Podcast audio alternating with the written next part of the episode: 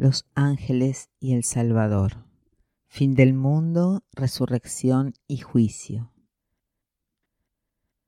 Pero ahora la luz de Ormuz, Ahura Mazda, y de la oscuridad del espíritu de la mentira, Ahriman, luchan en cada cosa. Por tanto, todos los seres tienen su parte buena y su parte impura. Así es deber del santo, en quien predomina la luz, iluminar a los hombres, haciendo retroceder la oscuridad. Pero al fin del mundo, la maldad aparentará su triunfo al confundir las mentes. Los buenos serán perseguidos, y a ellos se habrá de atribuir todos los defectos que padecen los perversos, simulando estos la mayor rectitud.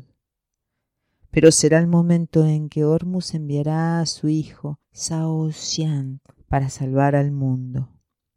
Él estará ayudado por los alados espíritus de la luz, que son los ángeles y los arcángeles, así como lo tenebroso estará auxiliado por las jerarquías de los demonios.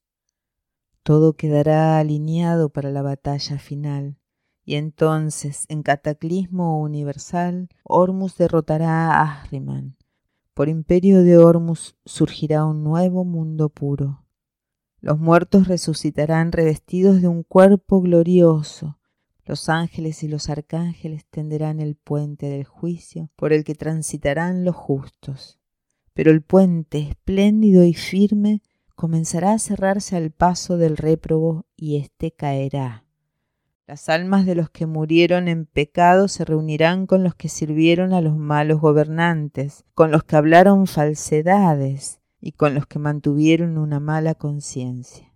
Todas las almas injustas serán bienvenidas en la mansión de la mentira, así como las almas de los justos habrán de morar en la mansión de las canciones.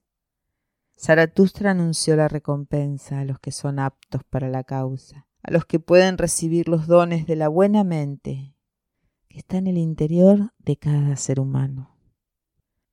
Mitos persas del libro Mitos Raíces Universales, Silo.